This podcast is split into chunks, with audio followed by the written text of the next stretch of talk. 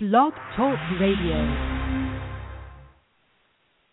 Hello, Oncers. This is Amy Hood, your regular co-host, and I know normally Zach starts us off, but he's kind of running to get with us, so I'm joined right And now by Ashley. Oh, here you are, darling.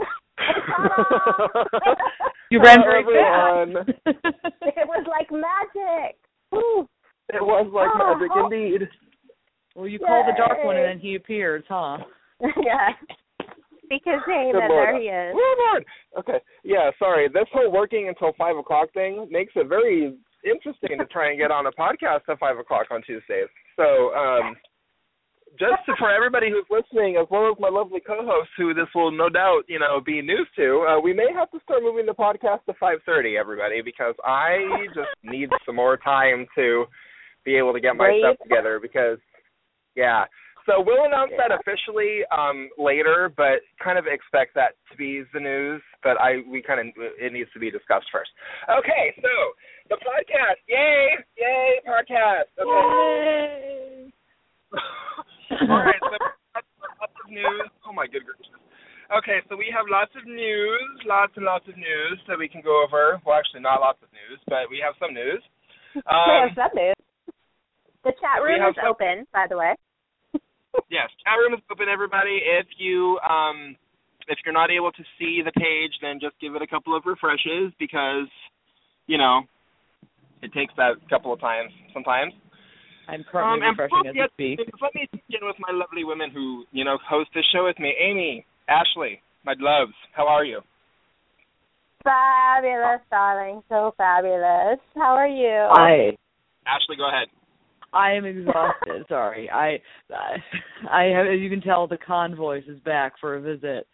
Um I went down to the big spooky and, you know, volunteered down there and had a good time. So and everyone remembers the oncers, so we made quite a, a good impression on them down there. Um, but I'm just wiped from from a con weekend, so Kind of amazed that you're able to do this tonight, honestly. Oh, really? I thought your voice might be fun. it was this morning. I was talking to one of my vendors, and he goes, he's like, "Was you at a convention? Because you sound like like uh, what did what did he say? He said something very rude. I don't remember, but and I was like, yes, yes, I was. he Who said, is it? "First money." Indeed. All right. So let's get on uh let's get on into this because I'm very anxious to discuss this episode. Very anxious. Yes. Um. There's lots of good stuff. So let's get into the news. So first of all, we announced last week that Ginny Goodwin, our darling, you know, Snow Mary Margaret White, Nolan, Princess Queen, Mayor, um, was going to be on live with Kelly and Michael. And she did tweet almost immediately after that, just within a couple of days actually, that she has to reschedule because of filming. Which on the one hand is sad because you know, as we noted, it was going to be one of the first times that we've ever seen Ginny Goodwin in a daytime talk show, so it was going to be interesting to see her kind of dish. However, um, she's filming, which means more Snow White, Mary Margaret stuff, and you know, I'm always down for that. So, Definitely. um, yeah, so it's kind of a kind of a cool. It's kind of you know, it's whatever. We'll see her on the show on live with Kelly and Michael soon. She has not announced a rescheduling date yet, um, but you know, we'll make that known to you guys as soon as we have that information, no doubt. Um, perhaps she's, you know, going to be busy with Halloween this weekend. Which, actually, speaking of Halloween, I believe that Amy has something to discuss as far as uh, pumpkins go. I do. I tell you guys all the time how much I love fan art, and I love when we have the Oncer fan art competitions. And we've talked before for the past few weeks about the pumpkin decorating one. Well, the deadline came, which was October 28th, which is today if you're listening live. And now the pictures are up on the Once Upon a Fan web or on the Facebook page, and you can go through and vote for the ones that are your favorites to help us narrow it down. I absolutely love them. There are so many super cute ones. I would put every single one that's submitted in my yard, like in a heartbeat. Absolutely adore them. Have you guys had a chance to peek at them yet? I have. They are really awesome. I actually I had it's hard to pick a fave because they're all so different. Um, you know, because folks that that did some carving and they did some painting as well. And the Mm. thing I like the most though is that I don't think there are any repeats really on like any sort of design. Like they're all so unique. So that's really cool to see. Just all the creativity it, the Once put into, you know, doing Halloween. I agree. Have you That- seen them, Zach? The pictures that have been posted? Um, unfortunately, not.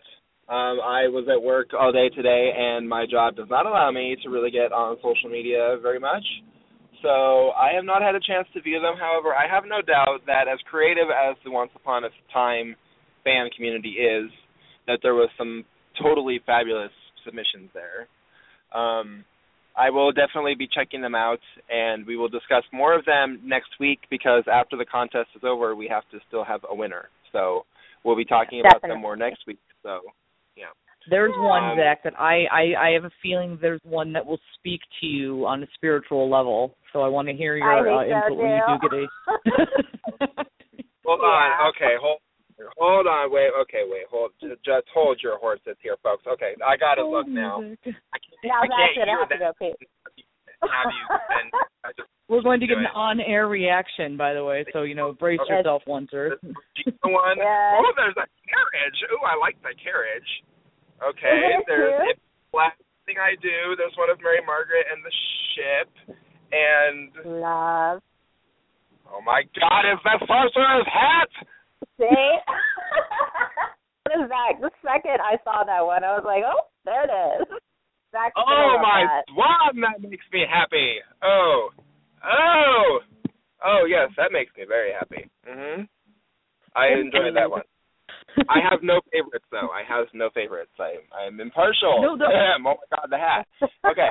So um that would be my yeah, there's lots of good choices there for you to vote on. And speaking of voting on choices and things like that, I believe that there is a kind of well-known competition that you may have heard of coming up soon where you get a chance to vote on things. Ashley, do you have news about that for us, my love? I do. You know, it's just it's just a little shindig called uh, uh the People Choice Awards.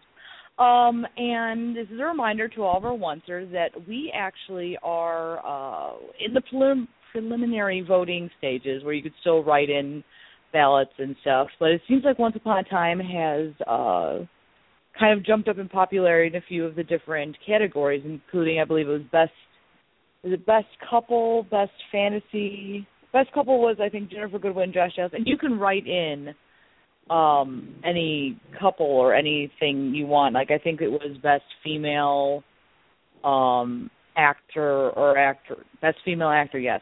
Best female actress. Um the conhead. And so you could write in uh Emilie de Ravin, Lana Parrilla, etc.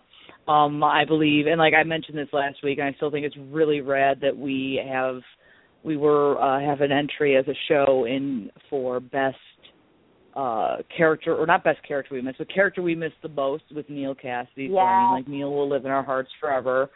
Um so yeah, just once just get out there and write in those write in those names, click and vote those ballots and get once upon a time those award shows. Yeah, this show really needs some recognition in some way at the People's Choice Awards. Um, it's getting kind of ridiculous now. I know that there are a lot of good television shows out there. There are a lot of great nominees, and it, there's you know there's lots of things to Mm. vote for, and it's really hard sometimes. You know, make a choice. But you know, come on, oncers! Like we we need to get some oncer action going on. We need to get some of our people up on the stage. We it needs to happen. We are Legion. We can do it. show continues to go by without there being some kind of recognition somewhere about the fact that it's just so freaking awesome. Okay, just saying. Rant over. Just- yeah, rant over. I'm just saying. Okay, so um, and then in the uh, the last bit of news, which I know that actually um, Amy, you'll probably be able to speak on this a little bit better than I will be able to. Um, the season one, season one, mind you, trading cards Yes. have finally been released after being delayed. I don't even know how long or how many times. Um, we've been waiting for these for quite a while. And the reason why I say that Amy will be able to speak on it better is because she has some. So Amy, take it away. I do. I don't even know how long they were delayed, honestly, Zach, because my husband ordered them as a birthday slash anniversary gift like last year for me because you could pre order them and I don't even know how long before that we announced them. So it's been quite the long delay and they are season one, which hello, finally we're in season four. But having said that, I will say that they are insanely gorgeous. I collect some other collector uh, trading cards as well. My son has like tons of Harry Potter ones. These are really some of the nicest ones I've ever seen. The picture quality is great. The cards are beautiful. The wardrobe samples that come with them are beautiful because each package comes with a complete base set and it also comes with um, it's so Sarah asked the company. The company is called Cryptozoic that put them out. Each pack comes with four special cards, which are a combination of either two autographs and two wardrobes, or three wardrobes and one autograph. So I have um, gotten. We actually got two boxes, and I have. Uh, the charming wardrobe card is from, which I'm very happy about, is from the red outfit from the pilot. And so it's very soft, suede leather, if anybody was curious as to what that was made out of. And they are absolutely beautiful. I definitely, I've noticed that they've been jacking the price up since they went came out because they're way more now than we pre-ordered. But definitely keep an eye out for them. Check comic book stores that might be able to order them for you because they really, really are beautiful. Nice. You still order them online? Yes. Yeah, the company is called Cryptozoic, and you actually they have a binder which I did not get a chance to order, and I can't order now because alas, I'm as broke as an artichoke at the minute. But uh, they have a binder that comes with a special wardrobe card that you can only get with that binder. So I'm hoping to order that. That you can only get from the Cryptozoic store. Now, the Cryptozoic store was showing yesterday that they were completely sold out of the uh, the cards. But um, Sarah's in there right now. Are they still showing that they're out of stock, Sarah? Because if they are, I'm going to type in a, a another store name because I don't want to announce it to thousands and thousands of people because they only have like 16 boxes left. Okay, I'm going to type in the chat room the name of an online store where we got ours, and I know for a fact they still have 16 boxes left. So, and they're not $96 either. So, this is only because I love you guys that I I'm sharing my secret stash before I can get to them. So, here I'm you sorry, go. momentarily, I was struck dumb by the price. so there you go. If you guys go to that website and search Once Upon a Time, they have them. They're not that much as they're showing on the other website, and they do have 16 boxes left. So there's my secret stash and my good one through deed of the day. So I just don't want to announce the website publicly because I don't want to you know, I want obviously our listeners to get a chance to get them before before like you know anybody else who who does it. Oh, yeah, for sure. So See, this is what happens them. when you listen to the podcast. You know, you, you get the exclusives live. It's true.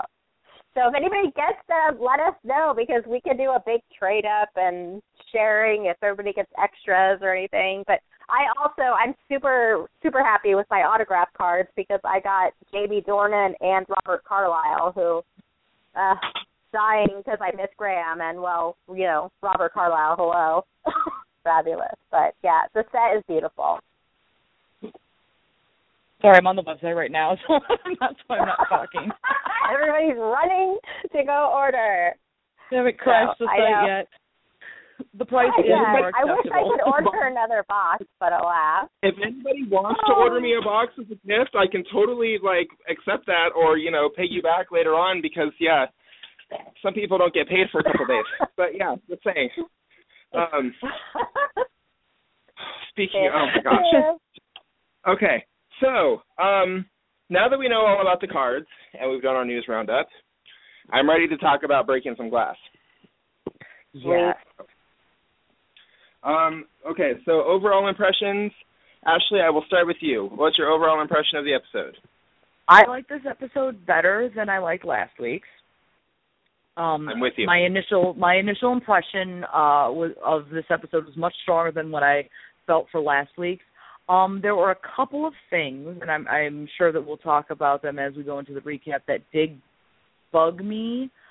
I don't, don't light the, the the torches and get the pitchforks out just yet.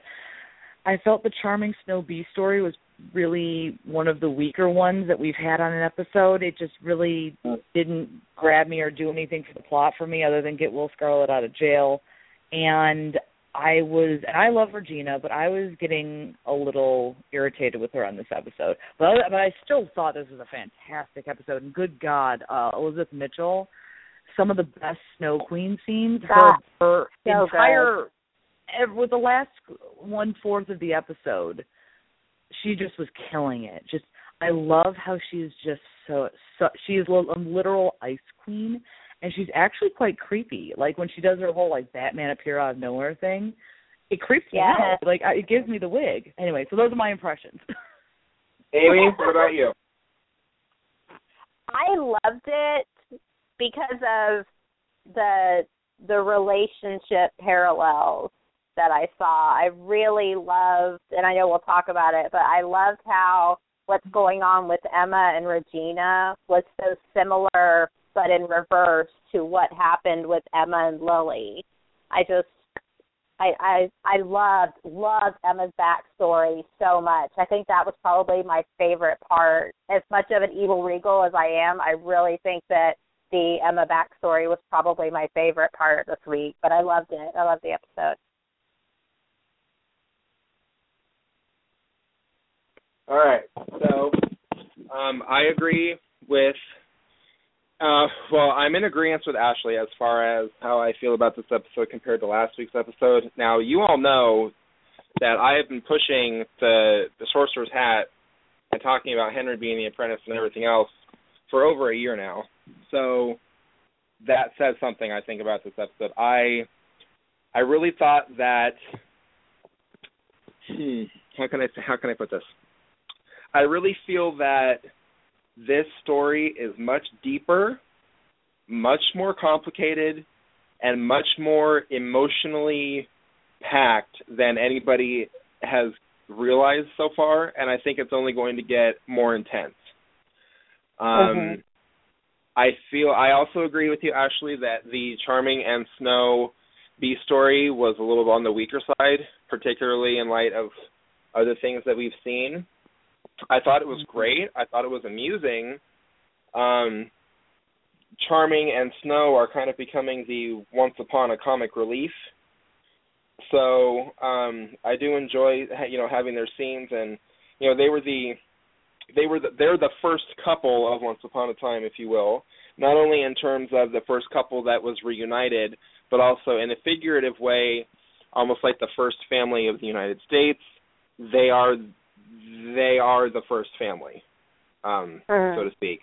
So I really thought that their story. I mean, it wasn't the greatest, but it was fun seeing the two of them together and interacting, and seeing Snow kind of, you know, finding bits of herself again.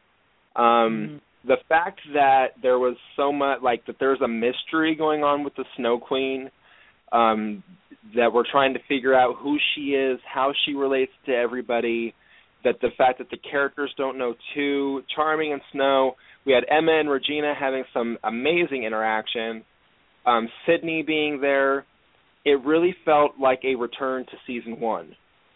Um and it was this episode actually that really makes me feel like the show is it it definitely has more of a um a season one feel to me than the other two seasons did, like season two and season three. Um I'm really, really pleased with where this story seems to be going. We're- I'm loving how the season went. And again, can we all just I mean, Elizabeth Mitchell, my God. My Elizabeth God. Mitchell, praise. Yes. That Uh, Because We're honestly, I didn't watch. I didn't watch Lost. I didn't watch Resurrection. I didn't watch uh V, like the new V. I didn't watch any of that stuff. So Did you watch Santa Claus um, 2? say again. Did you watch the Santa Claus 2? I have not Shoot. seen the Santa Claus 2. Dude, Really? So, He was Mrs. Mrs. Claus. Claus. So I've I have I just I just haven't I, I will rectify this I promise but I will I haven't had a chance to see it yet. So I was really you know I've never well actually you know what? I take that back. There was part of Lost that I saw because I watched the first few episodes of Lost in the first season and then when the polar bear showed up I was like okay I'm out. Um it would just it it would pushed my suspension of disbelief beyond like I couldn't suspend it anymore. It fell on the floor so I wasn't really into it. But then I did watch, and this is crazy, I know. For whatever reason, I ended up getting back into Lost in the last half of season five, and I did not see anything that happened in between, and I still haven't seen it. So the very first thing, actually, and it wasn't even the last half of it; it was the last episode. So the very first thing that I saw of Elizabeth Mitchell was the season five finale of Lost, where you know things went kaboom.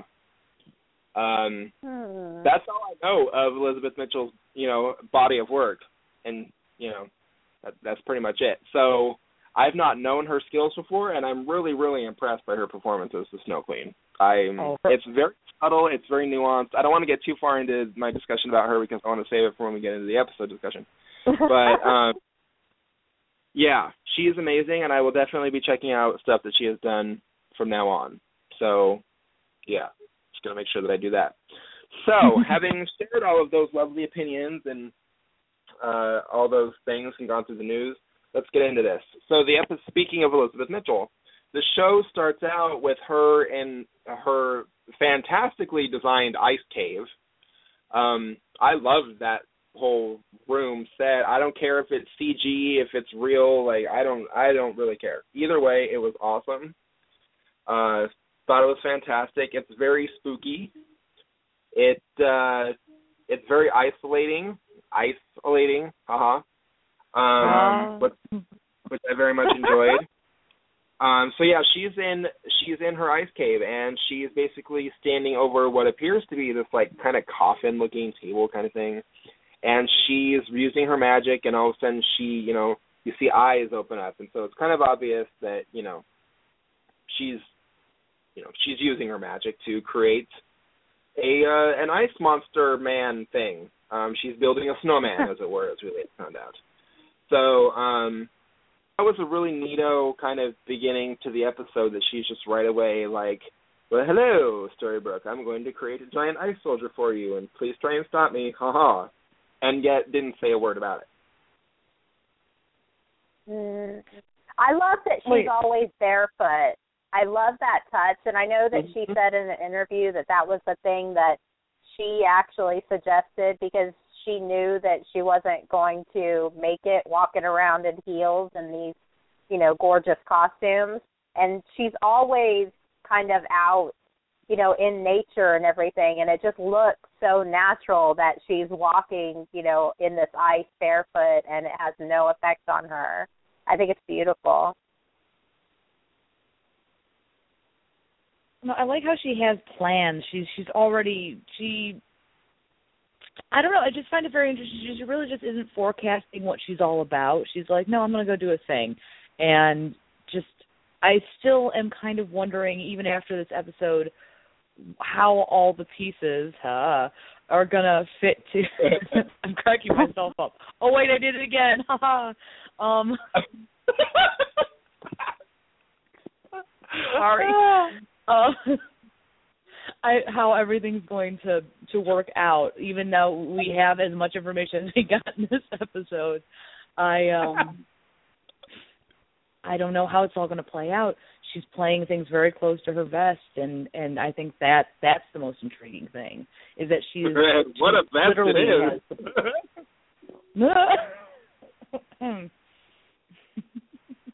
Sorry, Yeah. Ice puns, ice puns for everyone, mirror puns, go. no, but really, like I do love the fact that like it, it, she just starts out doing her thing, and then throughout the mm-hmm. entire episode, she has like she does have this icy demeanor. You know, you can't really tell what's going on. There's only one moment I think towards the end of the episode where where her emotions really kind of seep through, and that's when she starts to get really scary. So like the fact that she's keeping herself in check and keeping her everything she's doing under wraps is just that's the most intriguing part of this character to me. Yeah, she's not blurting everything out, kind of like Zelena. I love Zelena, but Zelena was all about telling you exactly what she was about to do. Oh, I know. I love Zelena too, but she's she's walking around circles like it's going to be wicked. Get it? Wicked. Because I'm a yeah. Elbow, elbow, wink, wink. Yeah. Exactly. Check out my hat, darlings. That's so good. Well, anyway.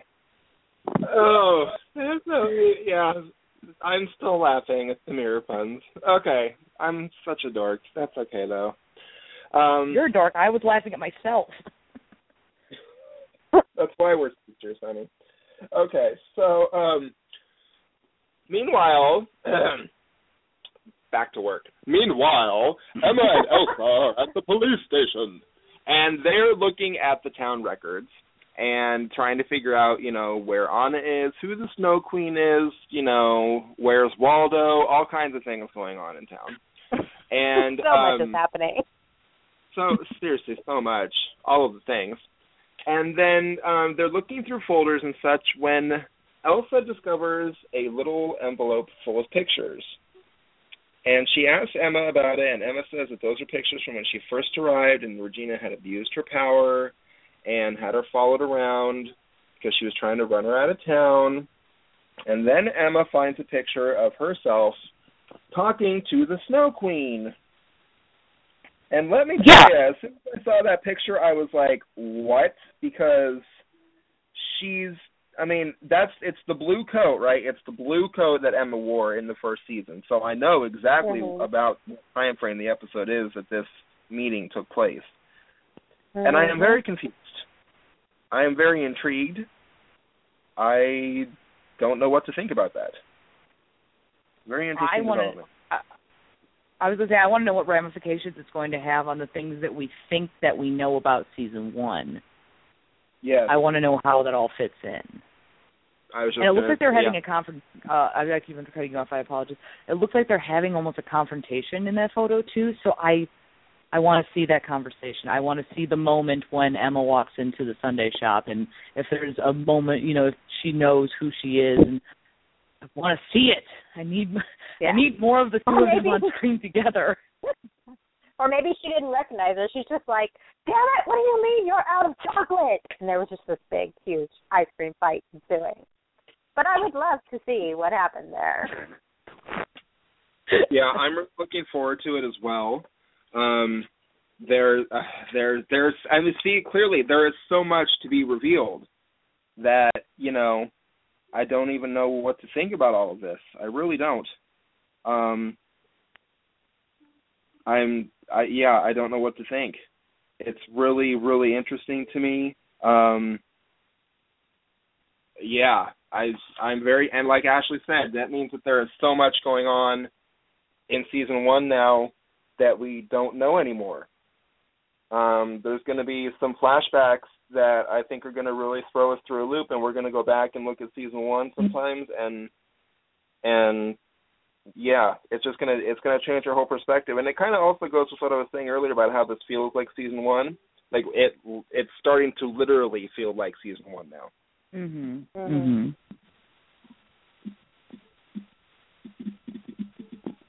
So I'm very excited about that. Um, meanwhile, so and then after that, of course, Will Scarlet, who is still in jail, says, you know, quite loudly that somebody forgot me dinner, and you know he wants to he wants the bangers and mash.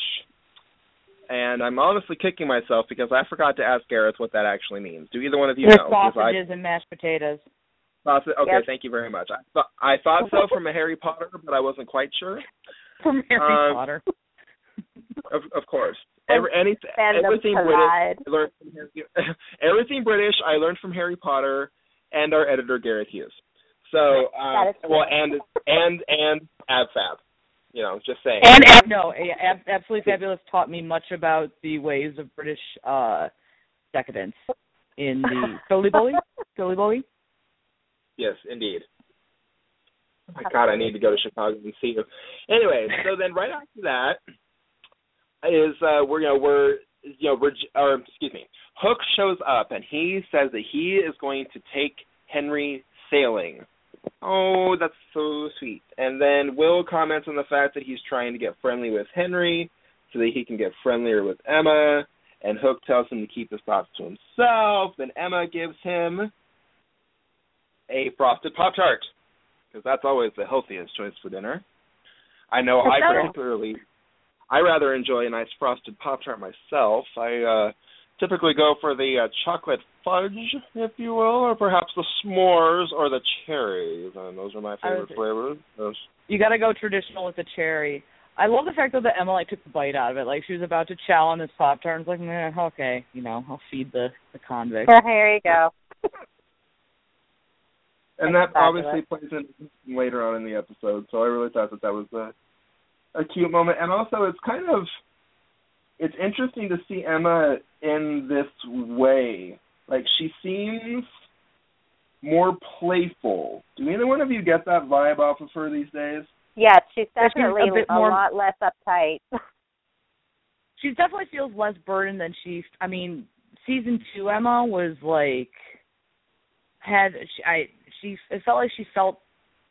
I felt that she felt that she had the weight of the world on her shoulders, which she kind of did, being like still adjusting to the savior role, and she is still adjusting to the savior role as well. But now that she's accepted her support group, she's accepted her parents into her life. She, you know, she has Henry now on a regular basis. Uh, nobody in her immediately ridiculous family tree is trying to actively like, you know, poison her with turnovers or anything. So, I think she's this entire episode is about why her walls went up and how they're coming down. And so I think the playfulness that we see in this episode is a bit of a subtle take on that compared to how she was when she first came to town. She was very guarded. And I don't know if you have anything to add, Zach, uh, regarding because I was just thinking now how people talk about her leather jacket being her armor. She's not wearing her red leather jacket uh often anymore. She's wearing something that's more of like a beige, brown, goldish color. So I was wondering, since you're the colors guy, if you knew any, if you had, or had anything rattling around your head about that.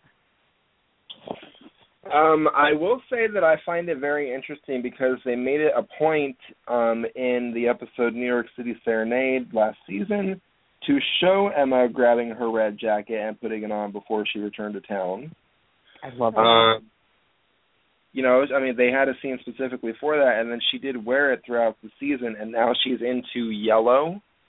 Uh, it's kind of like a yellow, beige, brown, something like that. Um, and I I find it very interesting that that the color has switched up because, but it also completely goes along with something that I'm going to be talking about later because red does symbolize power, particularly on this show. And um the the weird thing about this is she's you know she's still finding her place in the world. She's sh- the Snow Queen is running around town, so she doesn't she is not the one who's in power at the moment. She's actually rather bewildered. Um so she she doesn't have anything like that um at all going on right now. She's um I'm actually pulling up some notes here because I I totally made notes about this, so please bear with me. Um, let me see. Hold on. I'm sorry. Oh my good gracious. Really? Really? I don't even sound like her. So yellow hmm, is a okay, so it's hmm. Yellow means caution. If you think about construction signs, if you're on the road, yellow means caution. It is visually aggressive. Okay? Um, it's basically like a warning. It also means things like happiness. Yellow kind of goes along with the sun. People always draw, you know, a bright yellow sun in the corner. You know what I mean? Kind of like that. Um, so there's two things to think about that. Number one, the fact that it's not exactly a bright yellow, that it's more subdued, a little bit more brown. It means that Emma hasn't quite found her way to happiness, but she's getting there. If that makes any sense. Mm-hmm. Um, she's getting there. She's not quite all the way there, but she's almost at her happy ending. It's kind of almost what it seems like. So, and I, you know, and I'm sure that that has to do a lot with Hook and Henry and being home and accepting her family and things like that. It all plays into it. However, let's go back to that first point. Um, yellow is the color used for caution. Um, ABC announced that. Oh, I don't think we talked about this in the news. ABC announced that the November 16th episode of Once Upon a Time is going to be a two-parter. Oh yeah. And in that, and there's, I'm also going to issue a spoiler alert for anybody who has not read the press release because this is a press release for two episodes out, and we still don't have. We have the press release for episode six, but we do not have the one for seven. So we don't quite know what has led up to this whole thing. Mm-hmm. So I'm giving you a spoiler warning now. Please stop listening to the show if you don't want to know anything about this. But if you do want to know about it, then continue listening. In that press release, it states that Emma's powers are out of control, and she is going to Mr. Gold for help with that. Now, if Emma's powers are out of control and yellow and she's wearing yellow and yellow means caution, that's what it is. Emma is wearing yellow because her powers are slowly spilling out of control and it's like a warning light for everybody. Does that make sense? Mhm. Mm-hmm. So that's kind of what's going on here with that.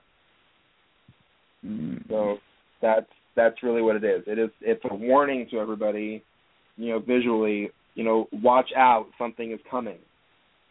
Not only and you know, the fact also that Emma is supposed to bring back all the happy endings and yellow is associated with that. She has, you know, yellow, gold, blonde hair, if you will. You know, it's it's all significant here. So um there there is a lot more to come with that I think. Um yeah. What what I don't know if either one of you want to comment on what I just said, but yeah. Oh no, I just think it's very interesting that um essentially Emma's going to pull an Elsa. So I wonder how that's going to work out with Elsa being in town. She's already gone through that, you know, struggling with control over her powers, uh, like she did in Frozen, and then coming to accept them. Whereas it seems like Emma already had accepted her powers a bit more. So I'm wondering, whatever this mysterious press release that we don't have, I want to know what's going to happen in episode seven to Mhm. to create the conflict in episode eight. Like I like stuff is going to get real pretty soon. I mean, as if it wasn't getting real already. I mean, if you saw the preview for next episode, which I'm jumping way ahead of myself mentioning that, but still, like this entire season has been clipping along at a very good pace. It hasn't felt rushed to me, but things are happening but the, it's also advancing the plot. Like they're not just running around like chickens with their head cut off. It's more of a focused drive towards something, and we don't know what that something is yet. So I think that's where the caution also goes into. Like, like you said, things are happening, things are coming, and we don't know yet. So now that I'm thinking about it even more, it's like, well, you know, what's going to happen? Absolutely. Well, the other the other thing I just want to mention too, really quickly, Amy, before you jump in with your comment, Emma drives the yellow bug. Oh, we have seen Yes. we have seen we have seen that car, I think, more this season than we have since season one. That car is in pretty Hmm. much every episode, and it is bright, bright yellow. Hmm.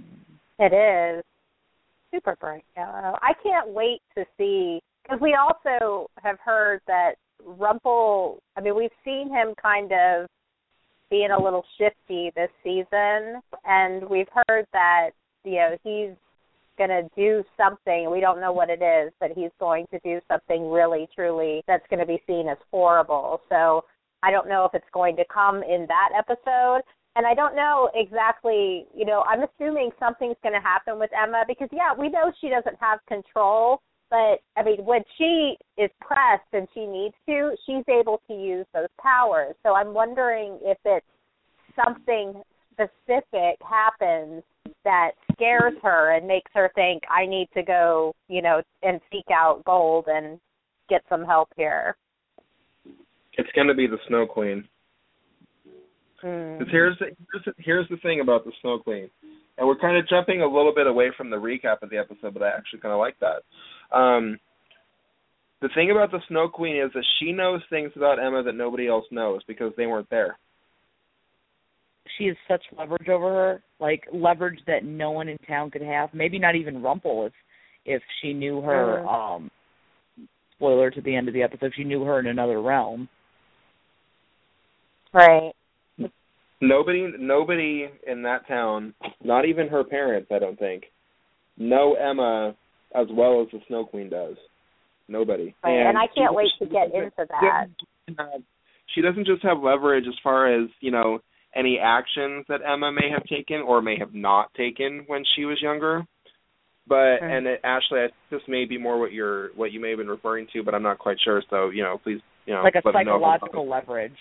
Yes, she has emotional leverage over her. Yes. That, that's totally way- what I was thinking, yeah.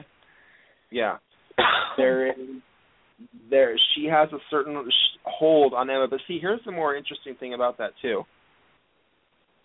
Why? And this is, and I I thought about this when this happened in the episode. So we're going to be jumping a little bit ahead at this point in the conversation, but that's okay, everybody. Why would the Snow Queen allow Emma to retain her memories of Lily, but take the rest away? I was really I don't curious think we've about. seen the last of Lily. Oh, oh I Oh, sure I- have I definitely don't- seen the last of Lily, no. Not considering at all. who was no. playing her and considering how significant the mark on her wrist was, there's no way she's not coming back. Right. Especially considering the fact that Emma has. Okay, so again, everybody, if you were watching the episode and if you're listening to us, I'm sure you did. Um, em, Lily has a little star birthmark, almost kind of thing, on her inner wrist. She says that she's had it as long as she can remember. Now, that alone in itself is significant, considering that um, there. Oh my gosh. I just had a brainwave. I wonder if you and I had the same brainwave. What if Are you she think- had powers and they were taken by the hat and the hat marked her with a star? Yes. With a Yes, I star. did. Yeah. I like literally had the brainwave right when you said, "Oh my god," and it's like that's kind of like blowing my mind, dog. Yeah, we're, it's scary how on the same page we are sometimes. Um, Easter. yeah. That is exactly what I was thinking. That she is somehow connected to the hat because that's the only other star that we've seen. Um.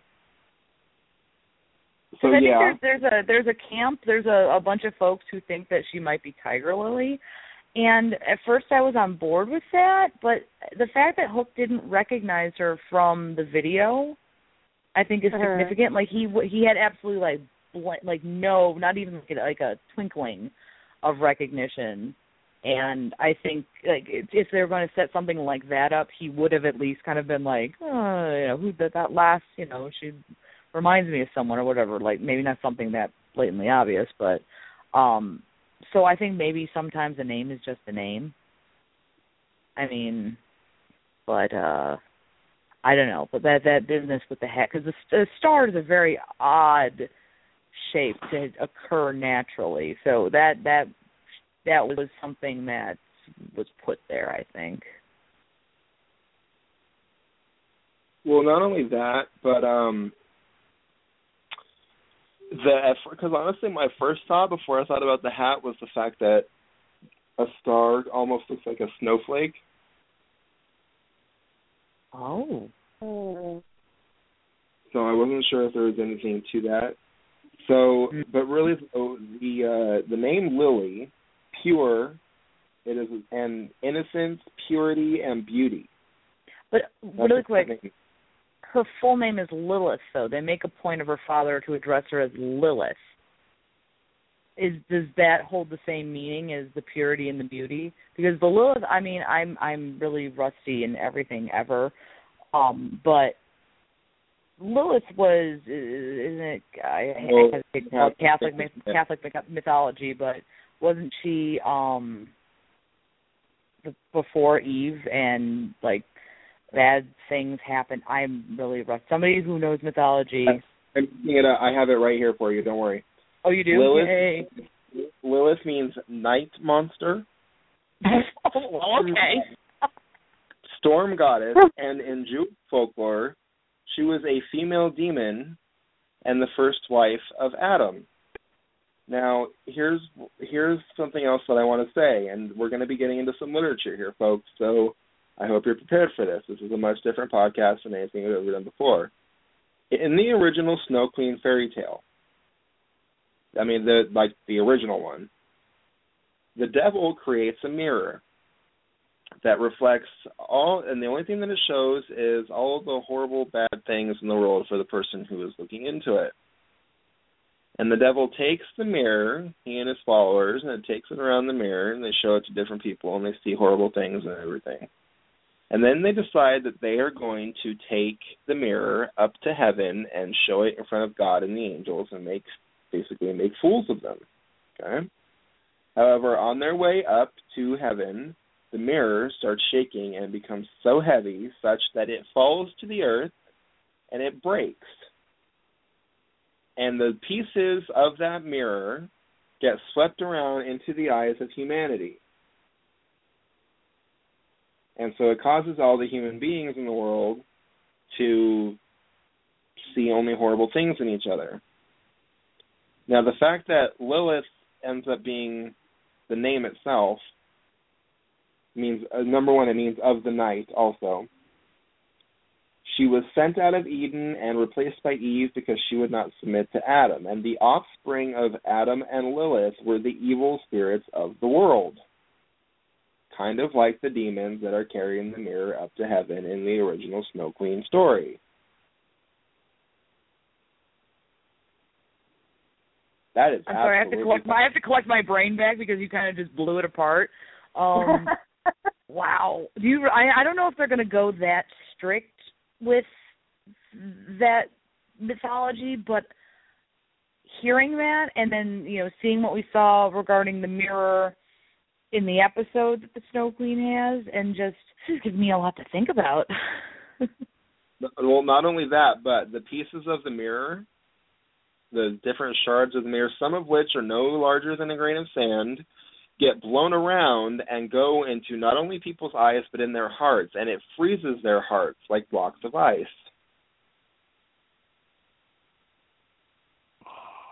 So I wonder if is that what happened to the Snow Queen? I mean, like in our Snow Queen, if they're going to go that route, because we see that she completes the mirror,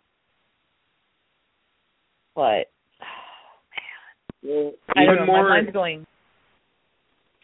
I even more going in like six different directions right now. In this story, and we, this is how this is where Sven comes from. There is a reindeer in this story. The reindeer's name is Bae. B A E. I don't know if that means we're ever going to get a flashback to Neal, you know, aka Baelfire, aka Bae. But we did see a picture of him in Emma's box at the end of the episode. Hmm. Um. So you know, I'm just saying. There's just so much going. I mean, honestly, it could go any which way, and that's how I like it. Like now that I'm thinking about it more, it does feel like season one because I have no idea what's going to happen next now. I'm really glad um, that they are bringing in the literature side. I love when they bring in, you know, the the fact that they are having not only, you know, the Disney stories that we know and love, but now you know they've brought in some literature things that aren't, you know, classic fairy tales or Disney, and the Snow Queen is something very dark, and it's not a happily ever after like many of the original fairy tales, were not made in the happily ever after way. But this one doesn't seem like it's going to have that happily ever after. This one very dark, and I love that they're bringing this into it. I think that it's going to play out that this season is just going to get better and better. It seems like each episode introduces something new that just totally twists the way you're thinking of things. Oh, totally. I agree with you. I actually really like that you brought up the point because I totally feel the same way. I love how they're contrasting the Disney version versus the dark and twisty original version. Like mm. having both of those uh interpretations on screen at the same time and then seeing how different they are because Elsa, even though she has ice powers, is very warm and she's very accepting of everybody. I mean, she's she's pretty much been like adopted by the Charmings as well. She chills at their house. Um, uh-huh. well, you know, there's so many people in that house, but even then, she's always like the the moderator, the peacemaker, the the person who's trying to fix everything.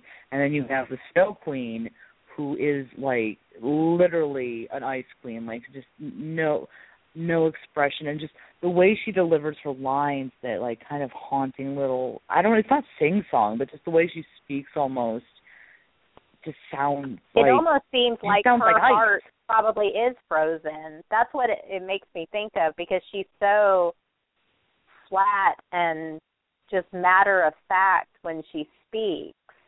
You know, like she or maybe she has, you know, the the speck of mirror where she can't see good and they I mean that might have something to do with why she wanted that part of Regina's mirror.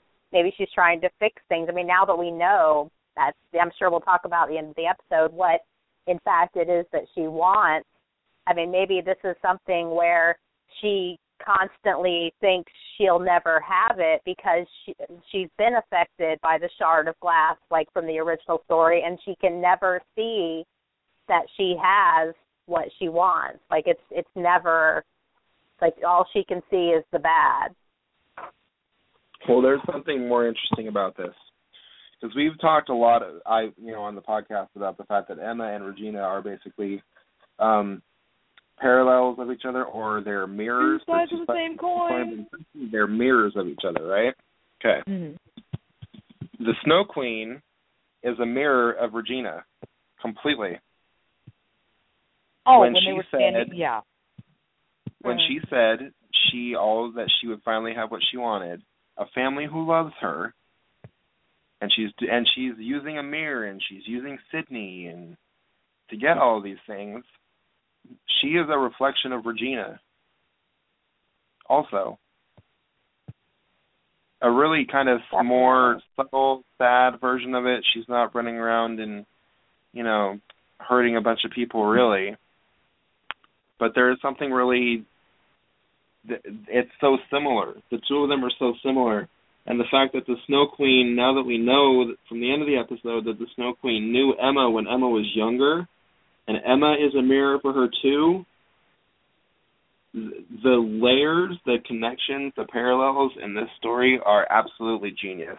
They're Mm. I I can't even. It's brilliant. this When if, and a lot of people I they don't see it because you know I've seen a lot of comments of people who say that they're turned off by the show right now because of Frozen being on. You know You that's kind of an neat that. assumption to make that it was going to be really Frozen heavy at first, but Mhm. even with that being said, this and it goes back to what I was saying earlier. This story has a lot more going on for it than a lot of people realize. when you mentioned though that that Regina and, and the Snow Queen were a reflection of each other, literally what jumped in my head was the very end of the episode where you have the Snow Queen looking in her restored mirror and everything's just stark white and you have you know this tall blonde woman dressed all in white and then it jumps a bit later to Regina in her vault and she's looking in her mirror and everything's dark and Regina's dressed in darker colors and just she's a phys- they're both the same action completely physical color swaps and everything just completely opposite. And I guess I really didn't even think about it that hard. Like I kind of acknowledged it, but I didn't think about it that hard until you mentioned that out loud. So that also really enforces. But also going back to what you were saying before about uh Emma and Regina, I love the fact that this episode, like Emma flat out says that she does see her and Regina as two sides of the same coin, and I just like fist pumped in the air because I love the show is really verbalizing and acknowledging that because that's something I have always felt about these characters. Mm. I love the fact that um you know that Emma is still trying with Regina to get her to be her friend that even though Regina was understandably giving her a lot of grief in the forest about the fact that she, you know, you ruined my life. What are you going to do next? You know, you're trying to be my friend. You're going to braid my hair. You're going to call Robin Hood and hang up for me. You know, acting like a high schooler almost, basically, is what she's saying. Mm. Um, Mm. you know, is really hurt. I mean, I really felt for her in this episode. I mean, I've I've always understood where she's coming from in this, but for her to verbalize it in that way, that was a great scene between Emma and Regina in the forest. It really was. It was a better scene between the two of them down in the vault. I thought it was genius. I like that scene better. that mm-hmm. that scene was you know where she's like you know when she's like I just wanted you to be my friend. She's like you thought we were friends, so she's like yeah crazy isn't it like you know that's all I wanted and you know I just want to I'm not going to give up even if you want to kill me. And Regina's like well stop and then and that's when she called her Emma for the first time since the season started. She said Emma Right. wait I don't want to kill you and then and then Emma says, and Jen Morrison's performance and when she said this line was so adorable. Like, see, that's a start. Yeah. So cute. I loved that was- scene so much. I just I for me okay I my uh, mm, I did personally have an issue with how just how hostile Regina was being. It bothered me. It, it got old for me a little bit after a while because if I was Emma, I would have said to hell with it and I would have gone off and done my own thing. However, I understand why Emma didn't because part of the growth that she's going through in this season is she's letting people in and part of that is even when you're having difficulties you don't walk away you don't shut them out like what happened in the past with Lily where she shut down because she felt betrayed and now she's on the flip side of it and she's realizing I mean, I'm sure she realized before, but she's really realizing the mistakes that were made, and she does not want to make that mistake again. And she's much more open now than she was before, and able to see how things can be mended. So I understand that part of it. I just felt personally while I was watching it that Regina was being extremely nasty to her, understandably so, and I just that's where my difficulties came with those interactions. Though I I understand where they're coming from. It just seemed like a bit much to me.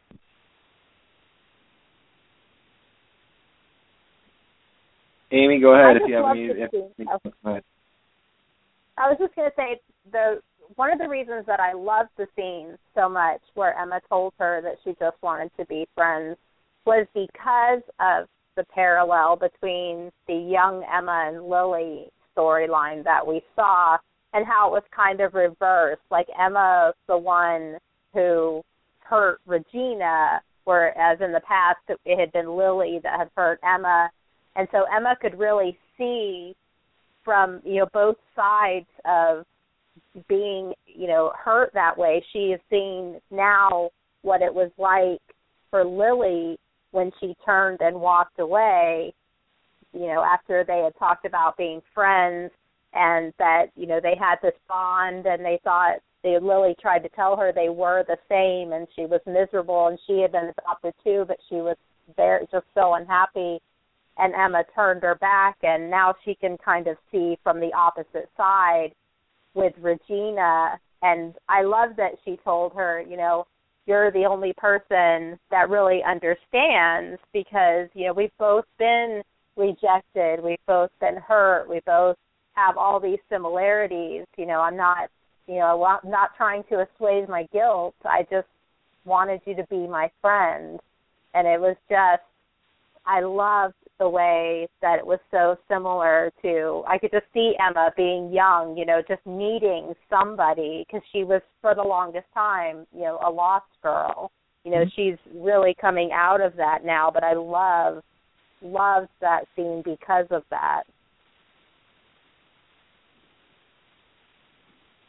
I have to say, yeah. for me personally, and I don't mean I just just one thought. I never.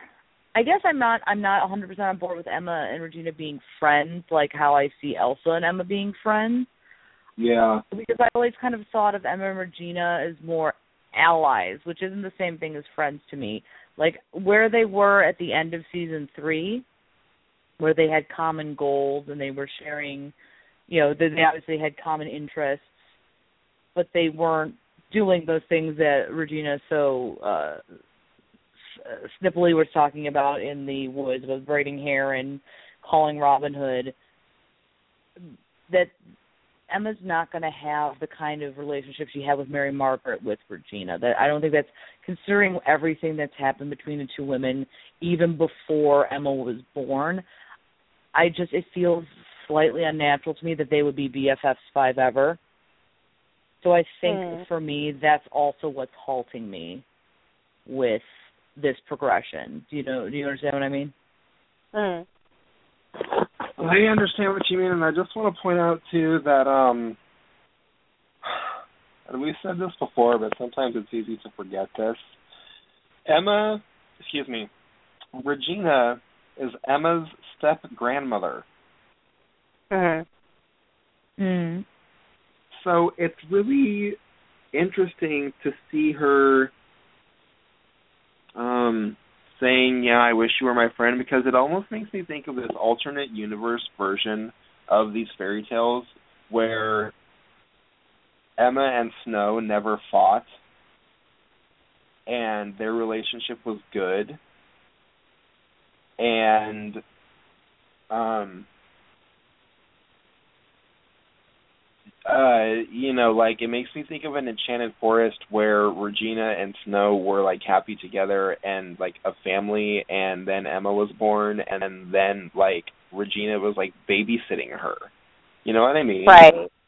Like mm-hmm. the whole what could have been scenario. Which I think we got a little glimpse of that when we saw when they were with the whole Zelena storyline when they were in that missing year in the Enchanted Forest and Snow and Regina were kind of, you know, having moments where they were starting to bond. And then again when we saw uh with Cora returning and that whole episode where Regina protects Snow and you know they're cleaning up afterwards and they sit at the table and really kind of have a a little breakthrough there. So i i love the interaction between regina and snow. I love how their relationship has grown. I love snow as a character. I wish that they had not been i will say one of my criticisms is that i wish that snow and charming had not been relegated so much lately as just comic relief because I do really, really love like Bandit Snow and Strong Charming and I love the interactions with Regina and with Snow and that relationship they were building. So I really, really would like to see more of that. I agree. That was one of my favorite uh scenes from that episode and just that that burying of the hatchet between the two of them, and it's kind of finally like, you know, we've we've come such a long way, and we acknowledge our past, but we also acknowledge mm-hmm. that we kind of have to have a future. We can't just mire ourselves in these conflicts, which is kind of also goes all the way back to how Emma was Emma's feeling when she was experiencing those those feelings of betrayal and you can't live in the past with that. You know what I mean? You can't right hold grudges Sometimes for forever do. for years. Yeah, it'll eat you up. I can I can speak from like personal experience. If you hold on to something and never work past it, get past it, you know, and really I hate to say let it go, you know, and just because of the frozen thing, but seriously, if you don't, if just get past it. It hurts you more than it hurts the other people or whatever it was that you know that had that effect on you. The only way to get past it is really to think of yourself and just really, you know, you have to let go of things sometimes to move forward. Well, isn't there a saying that uh holding a grudge is like drinking poison and expecting the other person to die? It's pretty much what it is. Is if that not, exactly your No, I'm I'm pretty sure I I will not take credit for that. I'm pretty sure I saw it in like a Signals catalog or something, like on a placard on somebody's wall or Etsy or crocheted into like a scarf or I don't know. I saw it somewhere. I'm not, I shan't take credit, but a bumper sticker. it's a thing. yeah. kind of worry for a It bumper sticker. Yeah, a little bit. I Oh, have my gosh. something. Um, when it comes to holding a, I think that there's a difference between holding a grudge and not forgetting things that have happened. Um, mhm. forgiveness is a long road. Yes. ultimately though amy you are right you have to let things go and pass them Mm. um and and you know what too part that was actually part of what was being said in this episode from emma when she was basically telling regina about and hook too about lily and the fact you know and elsa yeah elsa i mean once you know if you screw somebody over you don't get them back and then Emma said that you know she always wanted to get her friend back, but by the time she wanted that, the damage was already done and it was too late. Too late. Um, right. You know, some sometimes, despite what other people think, you have to mend fences or let it go with some people and forgive hurt that's been done to you. Mhm. Even you know, even if you know what what Lily did ultimately was, you know, she did lie to Emma, which Mhm. was wrong. She shouldn't have done that. Uh, there was not really any reason for her to do it. But I but at the same time it was like she was trying to connect with Emma and keep Connect. their emotional yeah. and established. Well, here, here's here's Okay. my here's my thing about that. I don't want to cut you off, so I'll, I'll hold. I'll wait for a minute. I mean, Um, okay, thanks. Because I I feel like even I feel like what Lily did was wrong. She shouldn't have lied. There was no reason for real reason for her to do that. But I also feel like it wasn't a malicious lie. It wasn't done to hurt Emma by any means. Mhm. You know, she was she was doing it because she wanted to build a connection with her. She was trying Right. to establish some kind of a relationship with her and you know she she felt alone. She i mean obviously she felt really alone. She you know which was reflected in emma also feeling alone. And so she was trying to do what she could to make a connection. And even though what she did was wrong her motivations are understandable. Mhm. and it's something clearly you know emma ended up i mean she was obviously very upset about it but in the grand scheme of things it sounds like she realized that by not forgiving lily and not letting it go not you know getting you know getting over it kind of she Mm. lost out on the relationship that she was really craving at the time right. and I wonder, I mean, there are so many of us, honestly, that situation, I think it applies to so many people in life and so many different aspects of life, different things that happen to us. You know, I mean, I'm I'm guilty of, you know, getting upset with people over something small and blowing it out of proportion. I think everybody has Mhm. done that at least once in their life. Um I mean, you know, I was just going to say, forgiving doesn't mean forgetting. I mean, it's not. It it does. Forgiving someone doesn't necessarily mean everything was okay. There's still, you know, work to be done, but that's kind of, you know, that first step. And I, I do think you're right that we saw that with Lily and we saw Emma. I think Emma, you know, she's seeing that you can forgive someone and and move forward. It doesn't, you know, change what happened and you're not forgetting it, but you know, forgiveness is kind of a gift to yourself. I like that. I like that a lot. Forgiveness is a gift to yourself. Well, I, my yeah, 'cause I my mean, that's thing. what you're, doing. you're you're sorry to, sorry Ash real quick. oh, you're Picking up what you're saying. Forgiveness is you're giving yourself something. You're forgive, Mhm. forgiving. You are Mhm. you are giving yourself a break. You're giving the other person a break. You're giving yourself the opportunity to move on. You're giving yourself some kind of spiritual relief. You're giving yourself, you know, you're healing. You're giving yourself a sense of healing. That's what it's all about. You're giving. So I just wanted to say that really quick. Ashley, go ahead with what you were going to say. Oh no! What I was going to say though, in regards to Emma, is I think the reason that she reacted the way she did to what Lily, it's not that Lily acted out of maliciousness. It's the fact that Emma.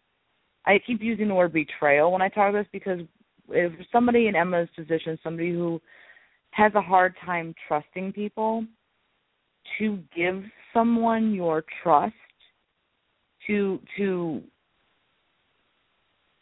uh, not just hope to feel confident and know that someone isn't going to abandon you or mess mess with you or anything like that a huge gift. And then to have that person i guess break that trust is a big deal so i can see why she reacted the way she did because she gave lily like the the dearest gift that she could give somebody she's a girl Emma was a girl who had nothing and she gave Lily the one thing she had.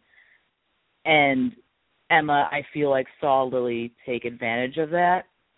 And now I know Right. Lily obviously didn't do that maliciously, but that's still when you're in that mindset that's still how Emma saw She was it. desperate So to not be like, you know, she they were very much alike and they were both, I think, needing each other despite, mm. you know, you know, who lied and, you know, what the actual stories were.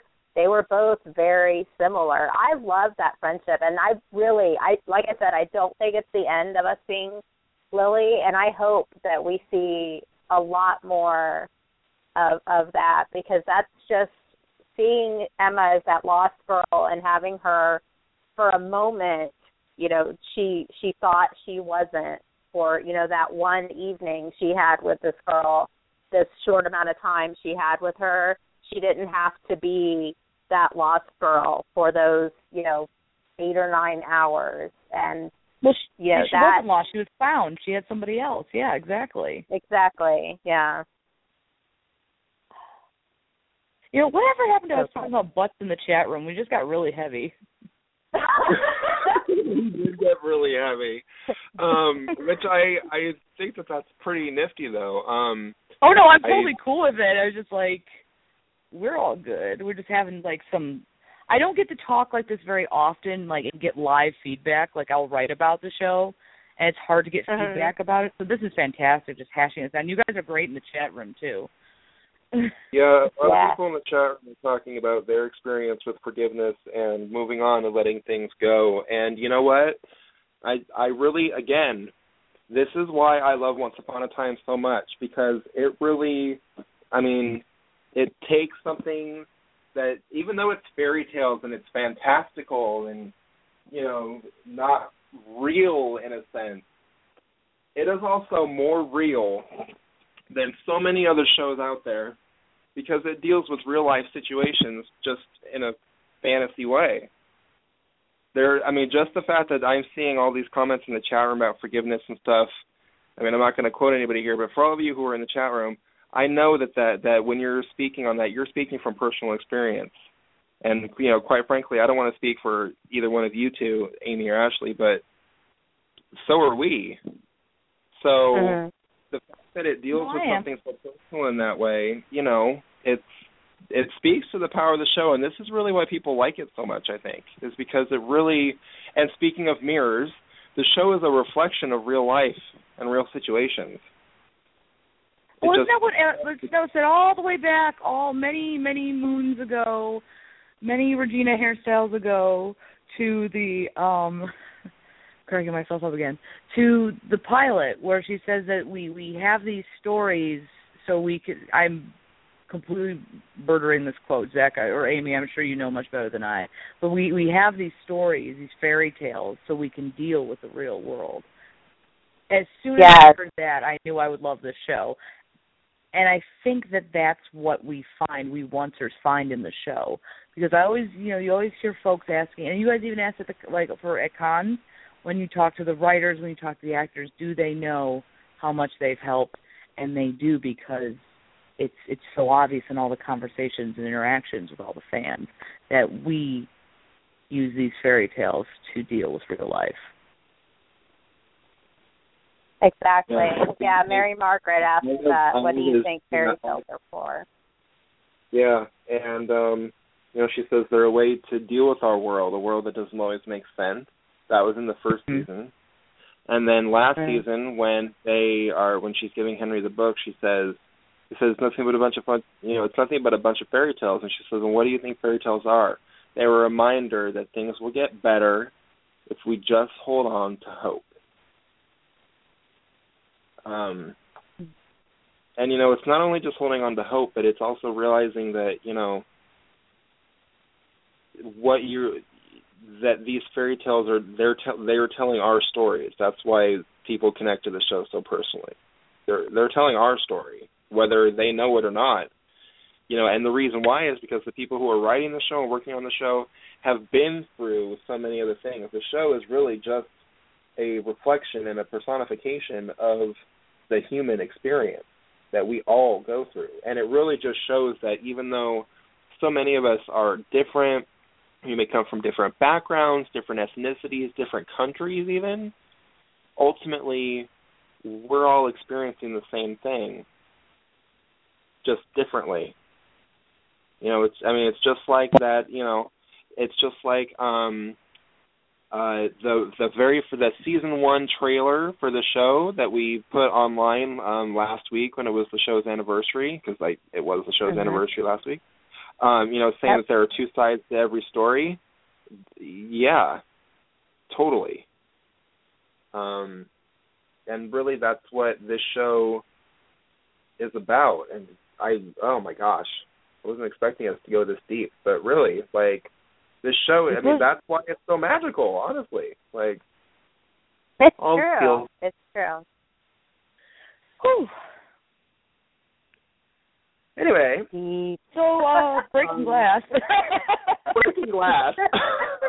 so the name was being sassy and uh yeah, we're still so back at the beginning. We haven't recapped anything. Oh my gosh. Um so, I just want to point out How about that Snow Queen's cleavage, huh? hey, I will I will just say and it may shock some of you to hear this. As I am I am a gay man, and let me just say that even with the fact that I'm a gay man, Elizabeth Mitchell, the Snow Queen, she's got some fabulous cleavage. She really yes. Frosty boobs. Oh my god. I mean, you know, home homegirl. This is the chat room I know. I'm sorry. All, uh, Jamie's killing it in the, in the chat room right now. Yes. I want my new nickname to be Frosty Boobs. Oh my god, can we make a cereal? Frosty Boobs. They're what's for breakfast. oh my god. I am getting oh, delirious Lord. after getting so so deep. Oh Lord. There's okay. a joke so there. There's a very obvious joke, Amy, that I'm not going to tell because we're on air. Anyway. I know, right? I know.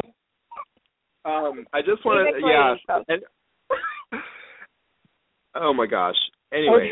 Okay. Um, oh, okay. I just want to say really quickly that um, I I just want to say really quick that I love the fact that Sidney escaped. Oh yeah. And oh, I actually yeah. with. It had nothing to do with Regina. Oh, it's Mhm. like here's the thing. I know I should have seen like upon rewatching it, I was like, mm, he's being shady. He's up to something. But initially, when they're on the bridge, I feel like I realized it as soon as Regina did that she was getting hoodwinked. And Yes. I gotta, I for some reason I found it very amusing the way she was like just completely like screaming at him in the compact. I don't know why Oh, that amused me, but it did. was her, her delivery was when she was like traitor. I was like, well, Yes. really?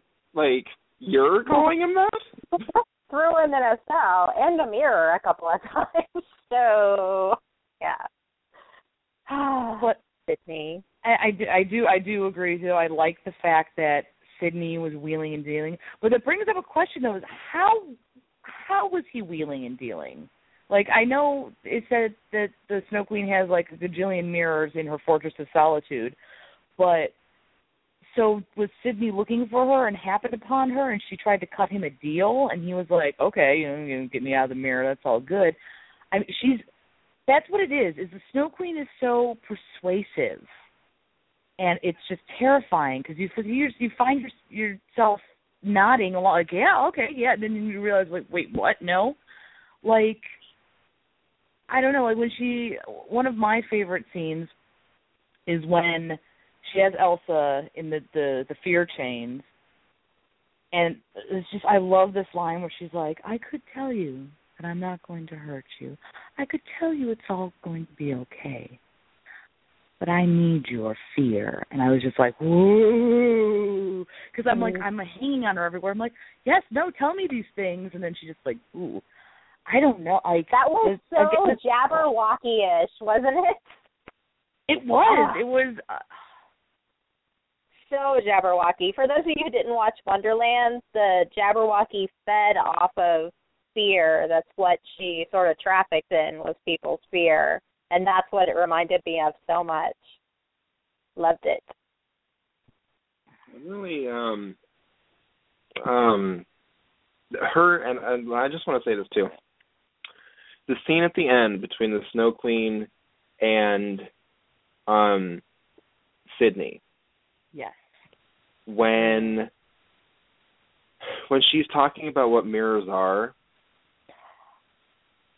when she's like and here and I actually wrote it down. So I, i'm, let I'm actually pulling up a, uh, my Word document of it too. Yeah, because I I wrote this down. She says mirrors, and I want to point this out too. Mirrors reflect our mood, our desire, our essence. They are a temporary receptacle for some tiny fraction of our soul. And I just want to say really quickly, like not only is that true and very deep, but I also just want to point out that the very first thing she said was mirrors reflect our mood the second thing that Hook pulled out of the box containing Emma's childhood memories was a mood ring. Yes. So I'm wondering if she even remembers where she got it from and if the Snow Queen is the one who gave it to her. Mm. That And would be gonna be- fantastic. Because everything else Yeah. that pulled out of the box was significant, and I was just like, all right, mood ring, whatever. But no, you're right. Oh. Yep. I mean, it must have been significant if she saved it in her box because she doesn't really hold on to much. And everything she holds on to obviously is significant. Mhm. So there's I'm I'm I'm sure it's not a regular mood ring now that we're bringing it up. So hmm. I really don't know what to think about it. I don't know what it means, but It, it's a Yeah. thing. It's significant. Yeah, it's just we don't know yet. Well, doesn't It's a thing Rumple's ring kind of look like a mood ring? Maybe there's some sort of magical stone from the fairy tale land that kind of I don't does stuff. I don't know. I'm reaching at this point, but well, that would be cool. Maybe it's from the rock trolls. it. Oh, ooh, Mm. could be. Mm. I'm like sitting Yeah. here stroking my chin, just like, hmm, what could it be? I know. Um, Hmm. all the gears are turning in my brain now. Well, exactly. I just this episode. I think the reason I liked it so much is because it made me think so much. It it gave me a lot to think about, but it didn't overwhelm me. Like it, Right. it, it was it, it was going, it was moving forward. It was answering questions, but for every question we had answered, there was another one cropping up, and I think that's a sign of a great episode, personally. Um, and I kind of want to know what's going on with the knave. That was, I think, the most significant thing that came out of the Snow White and Charming Beast story was the fact that the knave had a traveling sack with a map. With a map. obviously, to the traveling sack. Well, the map to the where he had buried the traveling sack, but he's uh, a dummy and buried the map to where he's burying the thing with the thing that he was burying. A plus. Hmm. Um, Well, that was hilarious. besides that, done though, why did, why does he have a traveling sack? Like he doesn't he still have his apartment in Storybrooke, or was it rented by somebody else? Or and that all goes back to the why are why is he in Storybrooke and why why are you what are you doing here, Knave?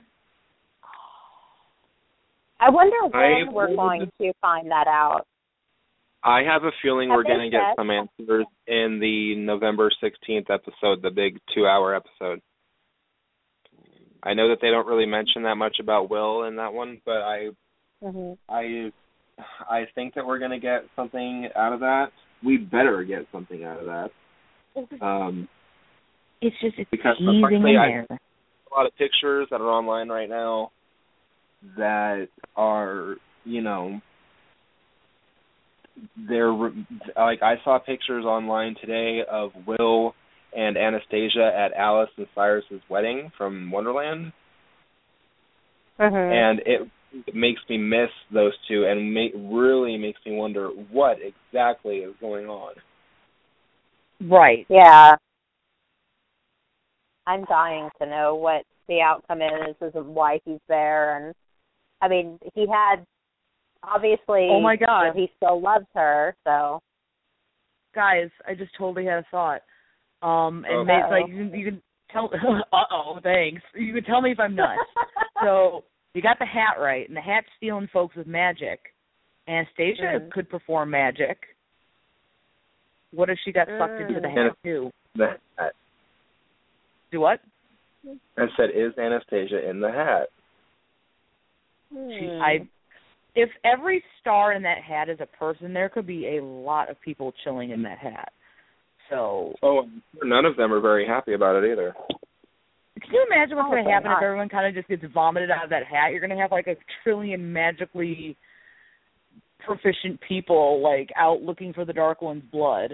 That is going to be a mess. As long as we get Merlin, Madam Mim, and the Horned King from the Black Cauldron, I'm good with it. I don't know if they're going to go Black That would Cauldron. be It's those fabulous. ones that not a lot of people know about. I I liked it, but I I definitely love want Madam that Mim. movie. Oh, If we're gonna if we're gonna go there, I I definitely want some Madam Mim because she she is my favorite, and she was mm-hmm. nuts. marvelous, Madam Mim. Yeah, she oh, was. Oh. I I I shan't do the voice because I will blow out your eardrums. So that was a thing that I was known for in college. Oh, So that, good. I'm gonna have to hear that at some point in life. But yeah. You will trust. oh, it's gonna happen. It's a thing. But no, but seriously though, like so something I feel like must have happened to Anna. Because it seems almost like he's searching for her. Like he had the picture of her Mhm. in his pocket, which makes me think that he. I don't think he tore it out of the book. I mean, he being Will. I don't think he tore out the book that he took from the library. I think he was just got drunk and got emotional and and broke into the library to get the book to remember all the other tales. I don't know. Maybe I am really Yeah. reaching here, but I feel like I think he's lost. looking for a book, but that's not the book. Yeah, I don't think that's the book he's looking for. Because he did say another time he was looking for a book. I'm wondering if he's looking for Henry's book in particular. Oh, I wonder. I, we haven't seen that thing in a while, but I wonder if that is what he's looking for. Do you think Wonderland is Wonderland has to be in there because uh, the Mad Hatter's in It there? is, yeah. In the pilot, it was in there too, because when Emma wrecked the car and she hit the sign, and like it the the wind It was flipped? blowing the pages. Mm. Yeah, it was one of the pages was Wonderland. That was Oz. Um, Mm. Oz was in that book too. Um, Mhm. There was a page. There was a page with flying monkeys. Monkey. Yeah, we're pretty much. Oh my gosh, look what time it is. We're at the end of the podcast already. Okay. Um, despite what it says online, guys, we're not actually going for two hours. Um, we just don't like getting cut off when we're at the end of our thought, but um, we have some scheduling stuff going on right now, so we do have to end it here. Um, however, I see that there is a note from Yes. Sarah Egan. Sarah, I see that you want to speak with us about a theory. I'm sorry, love, that we can't do it tonight. However, if you want to call next week when we're doing the news roundup in the beginning of the show, I would totally love to dish with you about it at that point. So if that works for you, that works for us. Um, oh wait, Hey, what? Oh yeah. So give us a call next week during the news week, babe, and we will totally have you on the podcast and we'll talk about your theory. Okay, I promise. So hopefully, like, let me know if you can hear me. Okay, because I'm in the chat room, so I'm watching. So yeah.